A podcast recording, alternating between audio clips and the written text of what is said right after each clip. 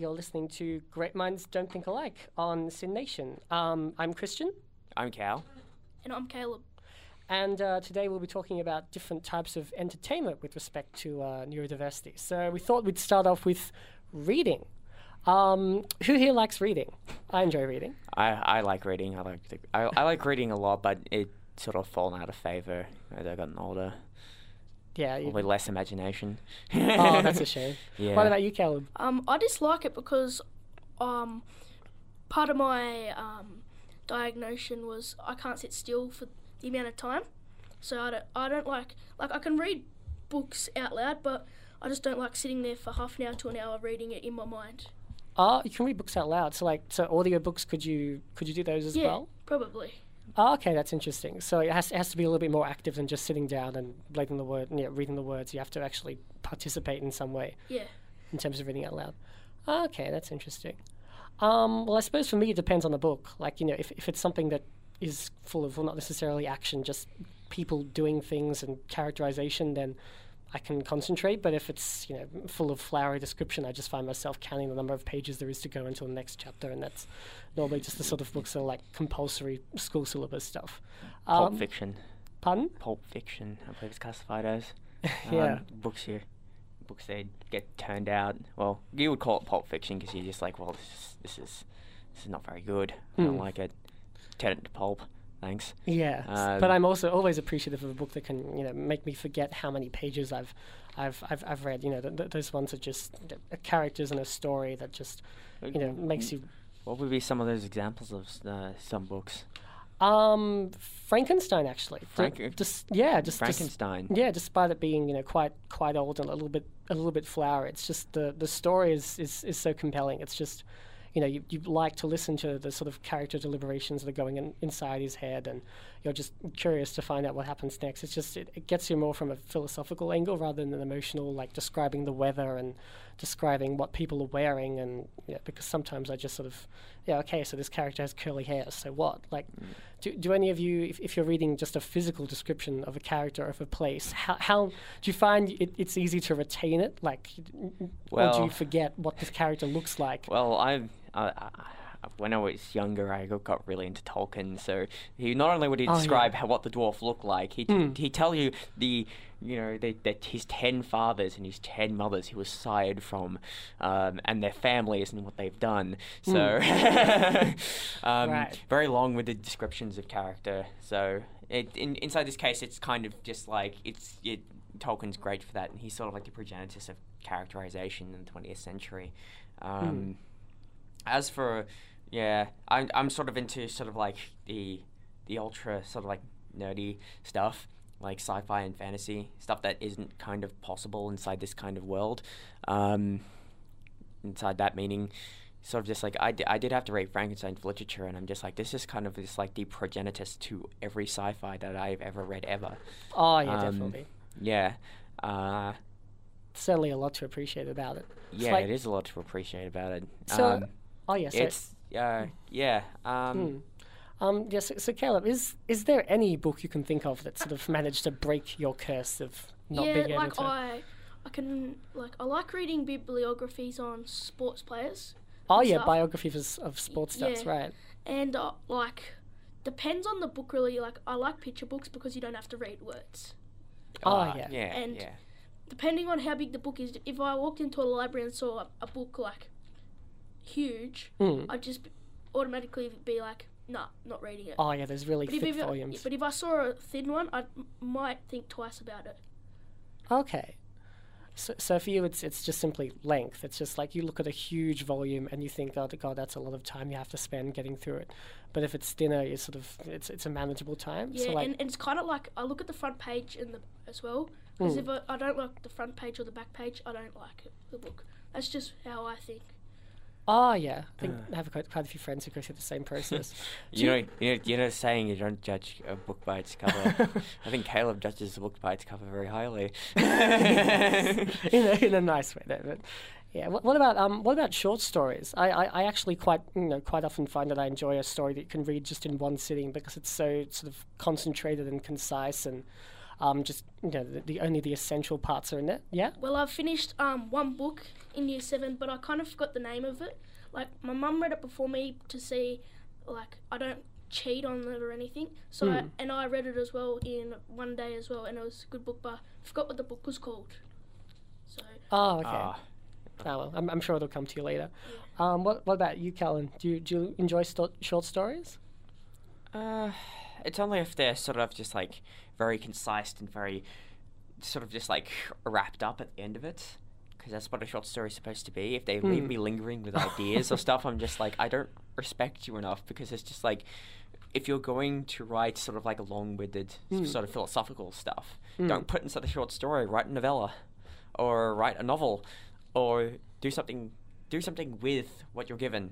Don't just sort of like leave me sitting there. It's like, what do you think about it? I'm like, no, I want this story to sort of just like think for me while I'm inside that sort of mindset, because that's what it's sort of meant to do. It's meant to construct this world, and if the world is half constructed inside a short story, you're just like, I don't care enough. I see. Yeah. So yeah, we'll keep going with talking about different types of entertainment. Next we'll be talking about sport, in fact, which many people would think is the polar opposite of reading. But for now, we're going to go to another song. This is You Need Me, I Don't Need You by Ed Sheeran. You're listening to Great Minds Don't Think Alike on SYN Nation. And now we're going to be moving on to talking about sport, our next type of entertainment, which I must say is not really for me, but it certainly is for you, Caleb, isn't it? Yes, because I am a big sports person. Sure. So what is it you like about sport, if you can pinpoint it? It's completely different to books. Like, I can focus and stay still because I'm, one, active, and two, doing something I like. So, like, yeah. So you're talking about playing sport? Yeah. Ah, okay. So do you like playing and watching, or mostly playing? Oh, I watch a lot of sport, and I also play a lot of sport. Cool. So like team sports and... Yeah, team sports. Cool. What about you, Callan? You a sports fan? I am a bit of a sports fan. The problem is, like, I back from Melbourne, so it's a kind of a very hard point to get the motivation to go to one of the games if you're just like, they're losing like every game of the season. You're just like, oh my god. Yeah, that's fair enough. I mean, I didn't follow AFL, but yeah, I can understand. Like, I used to when I was Caleb's age, actually. Yeah. Yeah, and I suppose, like, for me, it's just been a bit too hard to, like, I just sort of get lost in the action. Maybe that was one thing. It also helps that, like, you know, but I also have motor dyspraxia, so that does make it, like, coordination stuff and following games and standing in the right spot and game strategy very, very sort of confusing. Yeah, like, because part of my diagnosis is I can't stand still, or I watch something again, or I get angry if my timetable's changed. Yeah. Like... If we get a washout or something for a cricket game, I'm always angry and I'm always got no energy then, and I don't want to go back to the game. But then you just see me next week, I'm back to normal. Oh, okay. But yeah, so cricket, of course, that's really, really susceptible to the weather. So that's a bit of a. Has it gotten any easier though over the years? Yeah, because we're playing. It's a summer sport, so there's not much rain. But going back to AFL, it's a good thing to know that when you go to an AFL game, back in the 90s and 80s, they used to let you run onto the ground afterwards. Now they don't let you, so it's like they only let you on like the last games and stuff, like not like grand finals, the last game for like Melbourne or whatever team you go for. So that's what I didn't like, because I was watching games where people run onto the field and I'm like, oh, I want to go to the field. And then I'm not allowed to go onto it. That's because of idiots, Caleb. Yeah. It's because of idiots. There's probably one guy who decided to, you know, jump over the fence and bottle someone in the back of the head while they were doing that. And they were just like, okay, nobody runs out in the field anymore. And yeah, all that and the modern advent of terrorism. So you can imagine like 450-something people in the middle of the field. All the guy has to do is walk out in the middle of it and... Yeah. Yeah, it's a shame. I know if you go to a VFL game, they'll let you do that, though. And like, it's not a nice feeling to see someone on the ground getting chased by security guards when you're trying to watch the game. Yeah, exactly. But, like, I can see after the game, but not during the game. And I also like getting signatures from people. That's probably one of my favourite things. Cool. Yeah, it's like any more individual sports. Is that like an interest of anyone here? Because I bounce on the trampoline. That's about as as far as I go. I just I think we all do too. Or running, walking the dog. That's like still classified as sport. True. Yeah.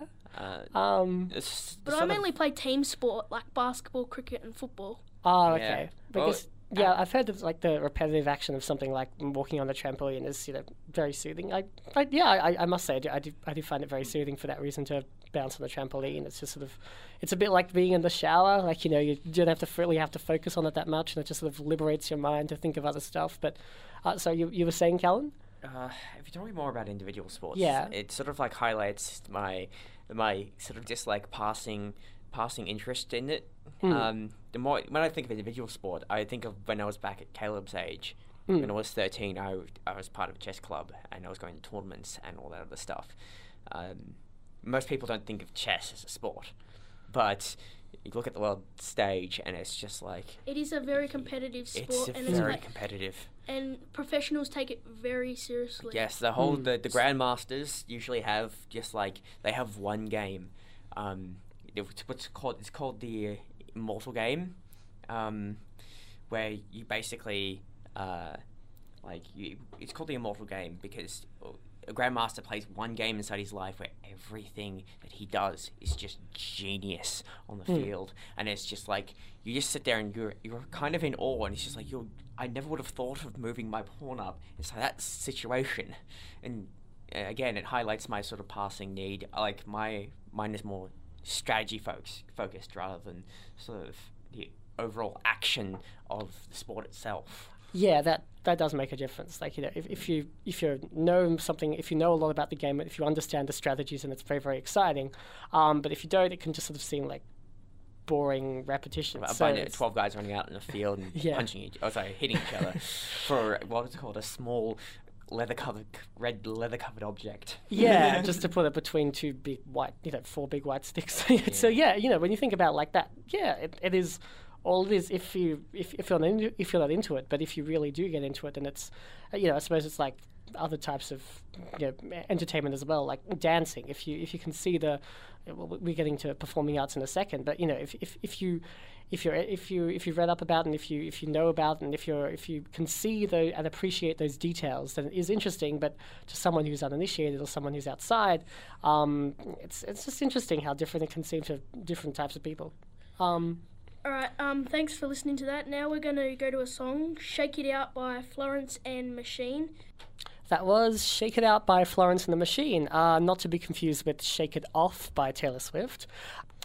And now we're going to talk about another type of entertainment with respect to neurodiversity, very popular film and television. I'm guessing everyone here watches movies and TV. That's a pretty universal thing. Yeah, I like the new one that just came out, the new... Ninja Turtles that came out. That was a really good movie. Really? That got panned by critics. I didn't want to see it because the critics were just like, no, don't go and see this film. Don't. Fair enough. But you liked it, Caleb? Yeah, I liked it. I enjoyed it. My brother's also seen Maze Runner. Oh, yeah? He said it was good. I'd like to go see that. Cool. So do you generally like type of the sort of action adventure type movie? Yeah, I don't like the boring... What's boring for you? What is your definition of boring? Something that there's not action, shooting or something. Okay, so could you name a movie that you would find boring that other people seem to love? Grease. Oh, Grease the musical. Grease the musical. Oh, Grease the musical. My sister likes that so much, and it's just annoying. Okay. Ooh, yeah, I'm with you there. Mm. I have to say. Grease is okay. It's not the film that everyone says it is. Or High School Musical. It just exists. High School Musical. We can agree on that one. Yeah. High School Musical is just the worst version. What about some TV shows that you like, Cal? I don't particularly watch a shitload of TV anymore. When I do watch TV, I tend to watch I watch at movies. Me too. Margaret and David, very, very useful for keeping up to date with everything. I watch Good Game. I just watch those critique things because then I know what's allocate my time to, rather than sort of just going out and seeing a movie that I think is terrible, and after it I'm just like, why did I give money to make this movie exist? Yeah, that's a good thing to keep in mind, actually. Most people don't realize that, you know, why is there a sequel to this thing? Well, obviously because enough people saw the first one to make it economically viable. The corporation at the head of it thought, oh, this made money, and they thought nothing of it, or they thought nothing of the, you know, universal panning by the critics. Oh yeah, the critics, yeah, if they're not trying to be artistic. I like with the drama movies, like the drama TV shows, like they're annoying, but they're good fun to watch, like the Big Brothers and the Home and Aways and all that. Oh, okay. Yeah. So is that sort of a guilty pleasure for you, or not so guilty? Depends, like, it makes me laugh, but it also means, oh, why do they cry about this, rah, rah, rah, like. Oh, yeah. And I also watch a few of the cooking shows as well, like the Jamie Olivers and all that. They're good fun. Yeah. Get a few hints. So, Christian, have you seen any good films lately? Have I seen any? I'm sure I saw. Calvary is always the one that comes. Yes, this year I saw Calvary. I saw Grand Budapest Hotel. I saw Boyhood was the most recent one I saw. Oh, that was 3 hours with a 12-year-long production. You crashed at the outhouse, did you? Yeah, I did. I normally do. I enjoy the art house. It's just I enjoy movies that sort of make me think that break the mold a little bit. But then, you know, I don't like that whole genre snobbery approach either. I enjoy movies that are just more of a kickback and let yourself be entertained type. I'm exactly the opposite. When I crash the outhouse, I come out to the other side and I just think, oh my god, that was terrible. With Boyhood or? No. I think I saw, a couple of films that were nominated for Cannes a couple of years ago, and they were so bad. I just looked at them and I was just like, their technical direction was all over the place. There was one called, that was shown at my university for a subject. It was called Summer Palace, and that movie was terrible in my opinion, because it was just like Tiananmen Square was the event. Tiananmen Square was in the middle of the movie, and it was almost an afterthought. I'm just going, oh god. But people do have different personalities. People might love that movie. It might be the best movie, but. Yeah, like, personally, I don't like that movie either. Yeah, well, you haven't seen it, and I recommend it. Anybody younger than 15 doesn't see it, because it's just, to me, it was just a couple of sex scenes, with marginal stuff in between it. And to me, like, I had a very production-heavy background when I was doing my university degree. Oh, I see. So when I saw that film, all I saw was the script and just giant holes in it, because usually a sex scene inside of a film is a giant hole in the script because nobody says anything.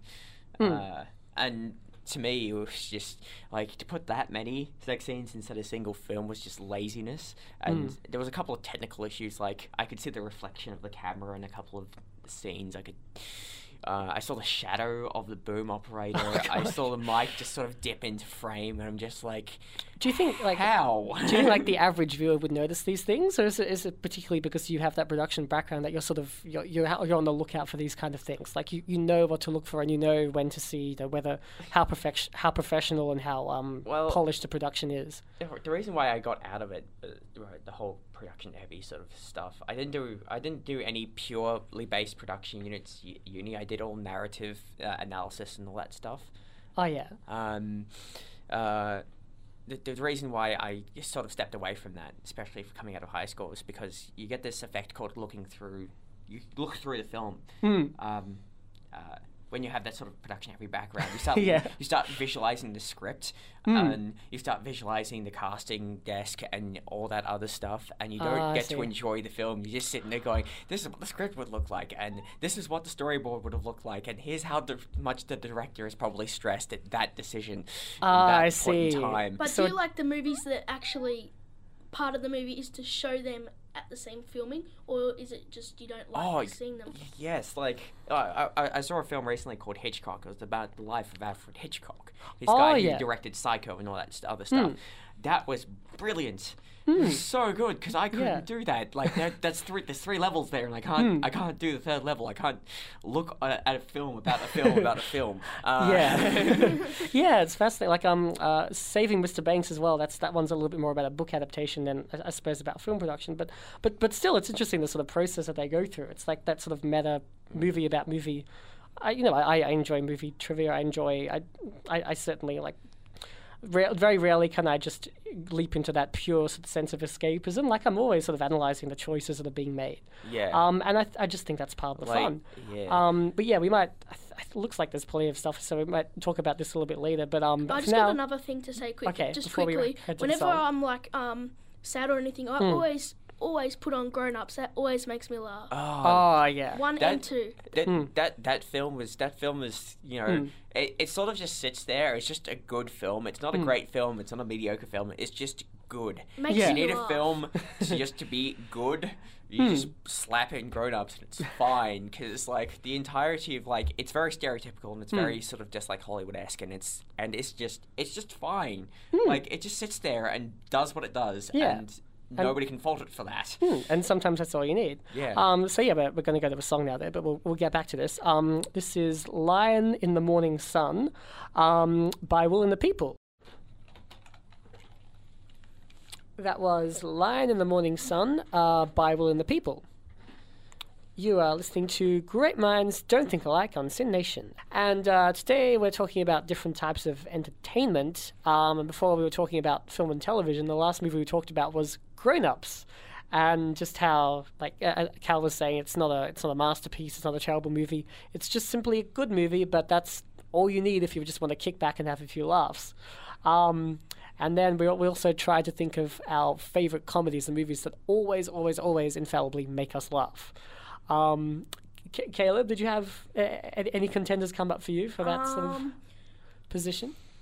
Probably there's a few, but it's just hard to remember all the names of so many films, considering that you've seen so many films. Mine probably either Grown-ups or Ted, or I had this other movie that I liked that was really, really funny, but I forgot what it was called. Yeah. Oh, well. But Callan said he had one in the break. I did, but that was sort of like my example of a perfect movie. It's not exactly a comedy. Oh, okay. It's, but the perfect, like, the film I saw and it just came out and I'm just like, I want to go see that again and again and again because it was too good not to just, like, sit there and go, well, this is a comedy or this is whatever. As I said, when Caleb asked the question, what's the movie that makes you laugh, I immediately went to Serenity. I'm just like, that's the best film I've ever seen. And then, it's not, as I said, purely a comedy, but just like, you know, Steve the Pirate from Dodgeball is literally Steve the Pirate in the Serenity, and he's just so hilariously funny. And so is, God, I can't remember his name, but he's just basically, he always wants to bring the grenades, and the captain's just like, no, we're not bringing the grenades. The only one that comes to mind for me is actually a really, really kiddie one. It's, and I'm a bit embarrassed to say this, but has anyone seen The Emperor's New Groove? No, the Disney one? You do not need to be embarrassed about that. Cool. It's hilarious. Like, so you do not need to be embarrassed. I haven't seen that one yet. You haven't? Oh, you must. You must. It's like how long ago did it come out? Like 10 years ago, I think, 2003, about that. Yeah, it's like one of the last Disney like cartoon animated movies. But it's not a fairy tale sort of one. It's just basically pure comedy. It's not exactly pure comedy. There is a bit of tragedy mixed in there. Oh, true. I suppose nothing's really pure comedy, but it's about the emperor growing up, essentially. Yeah, that's true. But you know, there's plenty of laughs in there. But yeah, you're right. There's also, you know, a few moments of pathos and a few moments of sadness and humorous. Yeah, exactly. Yeah, the journey of that, like the physical and emotional journey of that character is certainly very fascinating. And then they back it up with just comic relief, which is good because you're just like this terrible thing is happening to this kid and he doesn't know what's going on. He's been sheltered his entire life, and then a llama just comes up and eats his shoe, and it's hilarious. Yes. Or Kangaroo Jack. Kangaroo Jack for you. I didn't exactly like Kangaroo Jack. It's more of a sad movie to the end, but it does funny bits. Yeah. Mm. Yeah. Most comedies have sort of just like the sort of like the stereotypical turning point where it suddenly gets serious, and then the seriousness just breaks down because the main punchline of the movie comes up. Yeah, exactly. I generally find those a bit cloying. Like I just call it like the third act phony pathos moments, where it's like you have to feel for these characters that you've been laughing at the whole way through. Like unless it's done really, really well, it's just that's why I like fake. The Emperor's New Clothes, because it's just like there's some sort of like there's just genuine pathos that runs from the first act to the third act. Yeah, and then it's the entirety of it's just undermined. Yeah, the fact is just jokes every. It's brilliant. If you haven't seen it, it's a must see. But but I'm also curious. Do you guys prefer watching a comedic movie in a group with other people, or do you guys not mind watching them on your own? Well, like when I'm with a group of friends, I think I laugh more at movies than if I'm just at the movies with my family or myself. Oh, with your family, you laugh less than with your friends. That's interesting.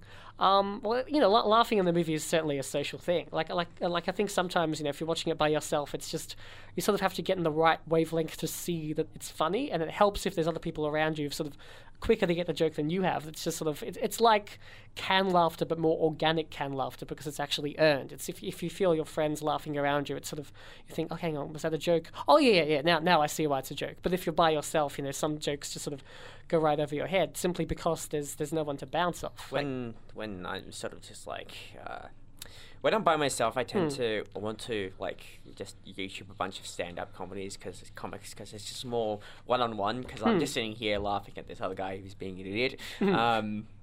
When I go out and see a comedic film, it's I usually have to go with a group of people because it's a group with a group against a group, like sort of like dichotomy. I never thought of it like that way, but that is a good point. Okay, well we might talk a little bit more about comedy or at least different types of entertainment a bit later. But for now we're going to listen to another fun song, which is Super Secret Spies, His Merry Men. By His Merry Men. You're listening to Great Minds Don't Think Alike on SYN Nation. This is Great Minds Don't Think Alike. And but before the song, we were talking about comedy. And during that track, we were just talking about like controversial types of humor, and why we love them so much, and why there's nothing wrong with saying making a joke that's a bit hard hitting, as long as it's not completely vindictive. We're just basically talking about the fact that you can go into those sort of uncomfortable, awkward waters because that's where the best comedy is, if you do it well and if you do it cleverly. Yeah. Like we're talking about the comics, like, Bill Burr, Chris Rock, Dave Chappelle, what's the last one? Louis C.K. They make jokes a lot of times and about a lot of stuff we're not allowed to say on radio. And it's fine for them because, as I said, if they're going to be a racist on stage, it allows you to critically examine why is that funny, and then you realise it is, because you realise that being racist is kind of stupid, and it is hilarious when people take it to the absolute extreme. Exactly. That's why it's like Hitler parodies like The Great Dictator or like The Producers, Springtime for Hitler in Germany. Springtime for Hitler and Germany. Have you seen that, Caleb? No. Producers? It's hilarious. You have to go and see it. It's about it's hilarious just by used to sitting there and seeing. It's about a bunch of producers who want to produce a play called Springtime for Hitler. And how does the song go again? Springtime for Hitler and Germany. Okay. Winter for Poland and France. I've got to see that movie. It's made by the legendary comic Mel Brooks. It's ridiculously funny. You sit there and you're just pissing yourself laughing. So that's just that's the best way to make like a serious issue seem if it's racism seem ridiculous, or if it's something that a lot of people find difficult to talk about, make it comedic, and all of a sudden people open up to it. I'm sure it's the same for, like, at least in the Fringe Festival, there are quite a few great comedic shows about disability, about autism, about neurodiversity, which is the kind of stuff we talk about every week. And that just seems to be a great way to make it more approachable, because people realize, hang on, you don't always have to have your, you know, your somber, like, funeral sort of tone of voice when you talk about this. You can actually joke about it. Yeah, you can use slurs as much as you want, so long as you sort of, like, if you back it up with enough critical, constructive thought that you put behind it. Yeah.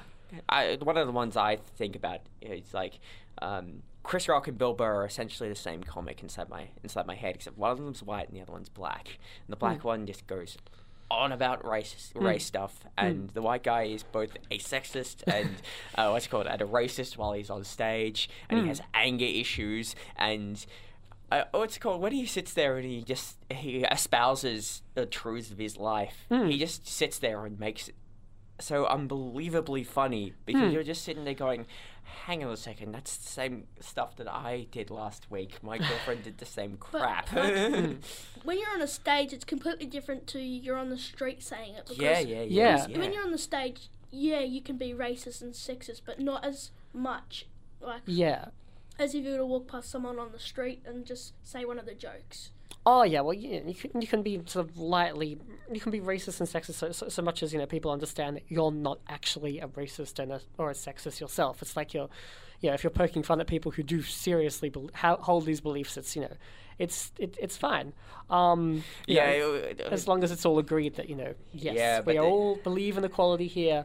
We are just having a little bit of fun, harmless fun. Yeah, but there is this thing called the backfire effect, where if you're espousing sort of like racist and sexist things, there's going to be one of your friends that is just like, yes, I agree with this, and you're just like, you might be poking fun at him the whole time, which is hilarious, because then one day he finds out he's the butt of all the jokes, and he's just like, oh crap. Oh yeah, but I'm wondering, you know, the three of us are obviously autistic, so I'm wondering, are there certain parts of political correctness that you guys just, you know, sort of the inequalities about it that you just don't make sense to, like, you know, for example, this idea now that it's horrible if a white actor portrays a black character, unless they're Robert Downey Jr. in Tropic Thunder, but, you know, it's perfectly fine for them to shrink a person of average height into a dwarf to play a dwarf character, for example. This is completely, like, off this topic, but my political thing that doesn't stand out is just how gay marriage, because like, what about it? Humans are humans, and if they want to be gay, they can be gay. Caleb bringing the sledgehammer. Hard-hitting stuff. No, it's but well, I know, a lot of people agree with you, but yeah, it's a good point, and it's so to you, it's just like to you, like me, it's just a simple thing. Yeah, I must say, I don't either.